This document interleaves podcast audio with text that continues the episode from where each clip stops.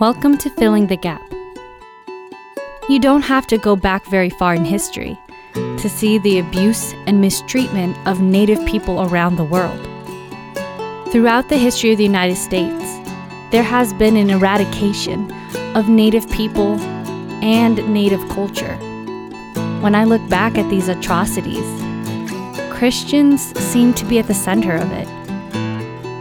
While I know Christianity isn't the only religion who has made mistakes, it's still something that is difficult to come to terms with.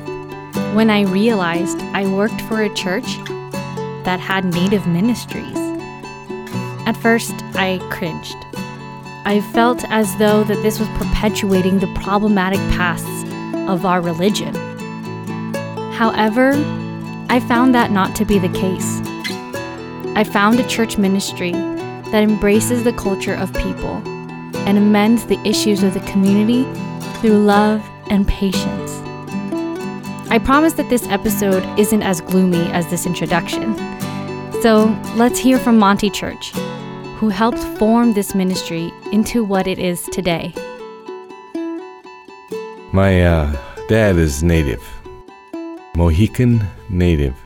In northern Wisconsin, there's a reservation called the Stockbridge Munsee Menominee Reservation, and uh, that's where I was raised. Life on the reservation was uh, fun. We didn't get off the reservation. We never ventured far from home. We had the same friends from the beginning to the end.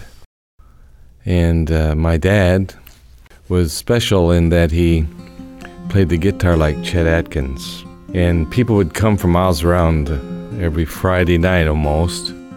People would come in, they'd all bring food and other, th- other things, but um, Friday nights were special until they got to drinking.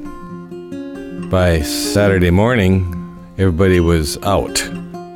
Should say three sheets to the wind or really uh, not thinking clearly. Then they would sleep it off, and the music would start again on Saturday afternoon into Saturday night, and then Saturday night, it seems like always the fights would start. And uh, people became very violent at times. And I remember uh, my mother more than once or twice sweeping up the hair from ladies who had their hair pulled out and big women fights. Alcoholism, sexual abuse, and drug use isn't part of Native culture.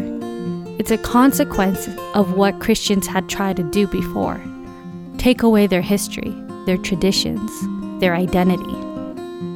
With all the hardships on the reservation, Monty's family decided they needed a change. My mother had come to the place where she said, Listen, I don't want to raise my kids in this environment. And so when I was 15, mom persuaded dad to move off the reservation. My mother, after moving off the reservation, had the goal of checking out religion. She wanted us children to understand God, spirituality. Well, it so happened at that time my dad bought some property with a house on a big hill. And there was uh, a little lady that lived in the house down at the bottom of the hill by the name of Mrs. Lingman. And she and her mother were so kind to us kids. I remember one day slipping down the hill and in her backyard she had these great big mum flowers and i thought oh man i'd like to get some of those to give to my mother and so i stole a couple of them and as i was slipping out of the gate to go back home i heard a rap at the window and it frightened me to death it was mrs lingman I wasn't worried about her as much as if she told my mother what I was doing, what my mother would do. But she said, Monty, are you getting those for your mother? I said, Yes. She said, Why don't you come around the front? I have some bigger ones. To be treated that way was so different than it was on the reservation. At the school, we had so much bullying. We had in politics the big fights, the reservation is made up of different families, and dependents, and there was battles going on all the time, conflict. And as a result of alcoholism, which we experience too much, we just knew a lot of violence and uncaring. But here was somebody who cared. She invited us to go to Sabbath school. She was a Seventh day Adventist. We didn't know what they were, but we didn't care. It was her experience and her love that we appreciated. And they began with Sabbath school, but quickly transitioned into Bible study. I was just blown away. It was so wonderful. It was just like heaven came down to us because for the first time we saw how Christianity all fit together and how the different doctrines fit like a dovetail to help us understand what God was like and His plan for us. To make a long story short, a year later, my mother and I and my brother were baptized. Monty's passion for evangelism grew, so much so that he chose to become a pastor for the Adventist Church. And unlike so many of the other pastors, I started right out in full time evangelism. And there I was contacted by the North American Division saying, listen, we're looking for somebody that will be willing to oversee a new program we'd like to start for Native American people. We'd like to ask you to consider this. And I said, no way, because I knew what the culture was like. I knew how tough it would be. And uh, I turned them down. But they were persistent the next year they called with the same invitation. I said, "Oh no, I I just don't see how I could do this." And they offered again. No, I I just don't think so. I'll talk it over with my wife, but I just don't think I could do that. By the fourth time, they had changed up the offer. The country would be divided into four parts instead of a whole. They said, Well, if you were to do one of those four sections, what would you do? And I said, Northwest. Immediately they said, You're hired. Well, I really prayed about it and I just really felt like the Lord is calling me to do this. But I made up my mind. I said, Lord, I am not going to do this unless you show me what works. I'm not going to get into this and um, just doodle away the time. I want some action. I, I want to see something that actually works. Well, just about that time, I got a invitation to uh, come and speak at in Canada, and they said, uh, "We'd like to start a native church. Can you help us?" Well, I remember uh, coming in that Sabbath, and I was still wandering in my mind how am I going to go about this? What is it going to take? What's the key? I went out for a breath of air uh, before uh, the Sabbath sermon, and while I was catching a breath of air, I noticed a taxi cab drove up. I could see that there was some confusion and hustling and bustling in the taxi cab. Pastor pulled out his wallet and paid for the fare, and then they began to help the people out of the car. I could see immediately because I grew up with this. I knew that they were uh, having problem with drinking, and they were so drunk that they had to help them walk. I remember helping them up the stairs. They'd have to kind of pick up their leg and set it on, put it on the next step, push them up, and pick up the other leg, set him on the next step, push him up. And they got up to me, and the Dennis, without blinking, said to me, Pastor, church, I want you to meet Alice. And Alice, they said to her, this is Pastor Church. He's come to preach to us today. Of course, she didn't know what was going on. She said, Oh, Dennis, we're sorry. We fell off the wagon last night. We got in a big fight and we got to drinking. We're sorry. And Dennis said something that led me into the key to this whole thing. He said, That's all right, Alice. The big thing is you got back up and you came to church today. And then they turned to me and said, We're so proud of Tom and Alice. You see, they were baptized three months ago. This was a shock to Monty. it wasn't the traditional path of change. But several months later, he visited that church again.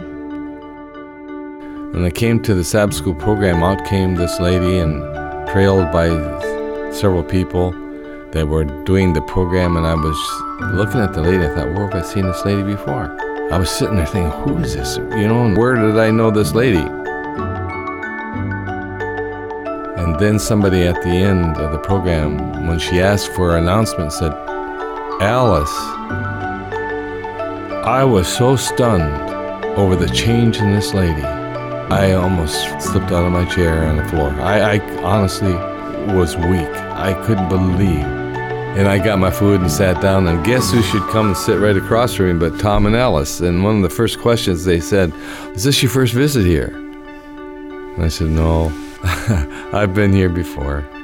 And I said, I'm sure you're excited about the new church. And then they said something. They said, Oh, it's not the church, it's the people. You know, they've taught us of how to hold on to Jesus. And you know, we've been dry for nine months now. And it all came together for Monty. The key was revealed. But that's the key accepting people where they're at. Realizing that when God looks at us, He accepts us where we're at if we're just trying to turn to Him, learning to hold on to Him. I learned that it isn't the culture, it's the seeking and turning to the Lord in our own way. We're all different, but all the Lord looks for is for us to reach out to Him. We keep teaching them that to hold on to the Lord. The Lord does the changing, He does the work. And as hard as this may seem to do, it has worked for the ministry. What had gone wrong with previous churches' missions was that they were trying to rid a culture from a people group. You know, the Lord doesn't come to change our culture. The Christian influence, the principles of Christianity, only enhances our culture. He doesn't change us from way, the way we grow up. There's more than one way to live, there's more than one way to look at life. But the Lord is willing to inhabit our lives no matter who we are, what we are. We need to foster the idea of them holding on to the Lord, and the Lord makes the changes. And uh, He's showing Satan that every kind of person can be reached, that the gospel will change no matter what our background is. And when Native people understand that Christianity doesn't change our culture, it enhances it. A lot of people say, Do you have to change a native person? First of all, you got to realize that, you know, native people are basically spiritual people when it comes to Christian principles. Native people are uh, people of prayer. Boy, when you come, they love it when you pre- pray. I have never been turned down by a native person because that's a connection to heaven, to the Creator. When we zoom out of our own belief systems, we can see a lot of similarities. In Native culture, there is so much that overlaps with the principles of Christianity. Native people train and teach their children in a different way than Anglo as a whole. However, they're taught that you need to respect the elders. You need to respect other people's property.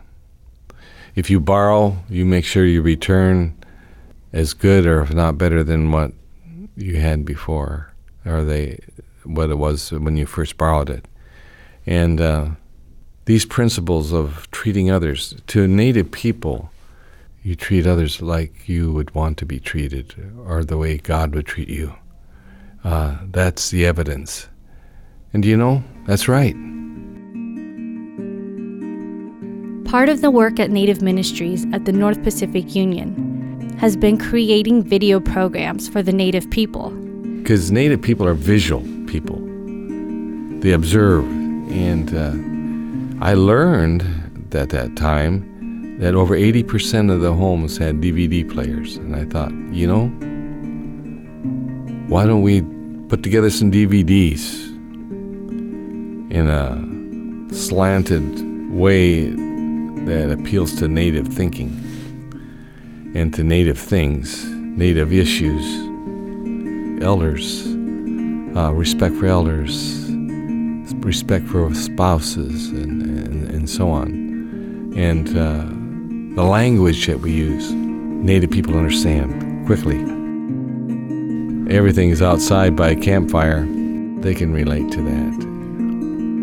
In addition to video, they have commissioned an artist to paint pictures of what Native and Christian cultures look like in harmony. It's hard to say which one we love the most, but one that uh, we use the most and uh, people have asked for the most, and we've made posters the, for, uh, of it, and that is the second coming of Christ. And it shows a chief looking at his back, his wife by him, and a little boy looking up as Jesus is coming. A horse is standing by him.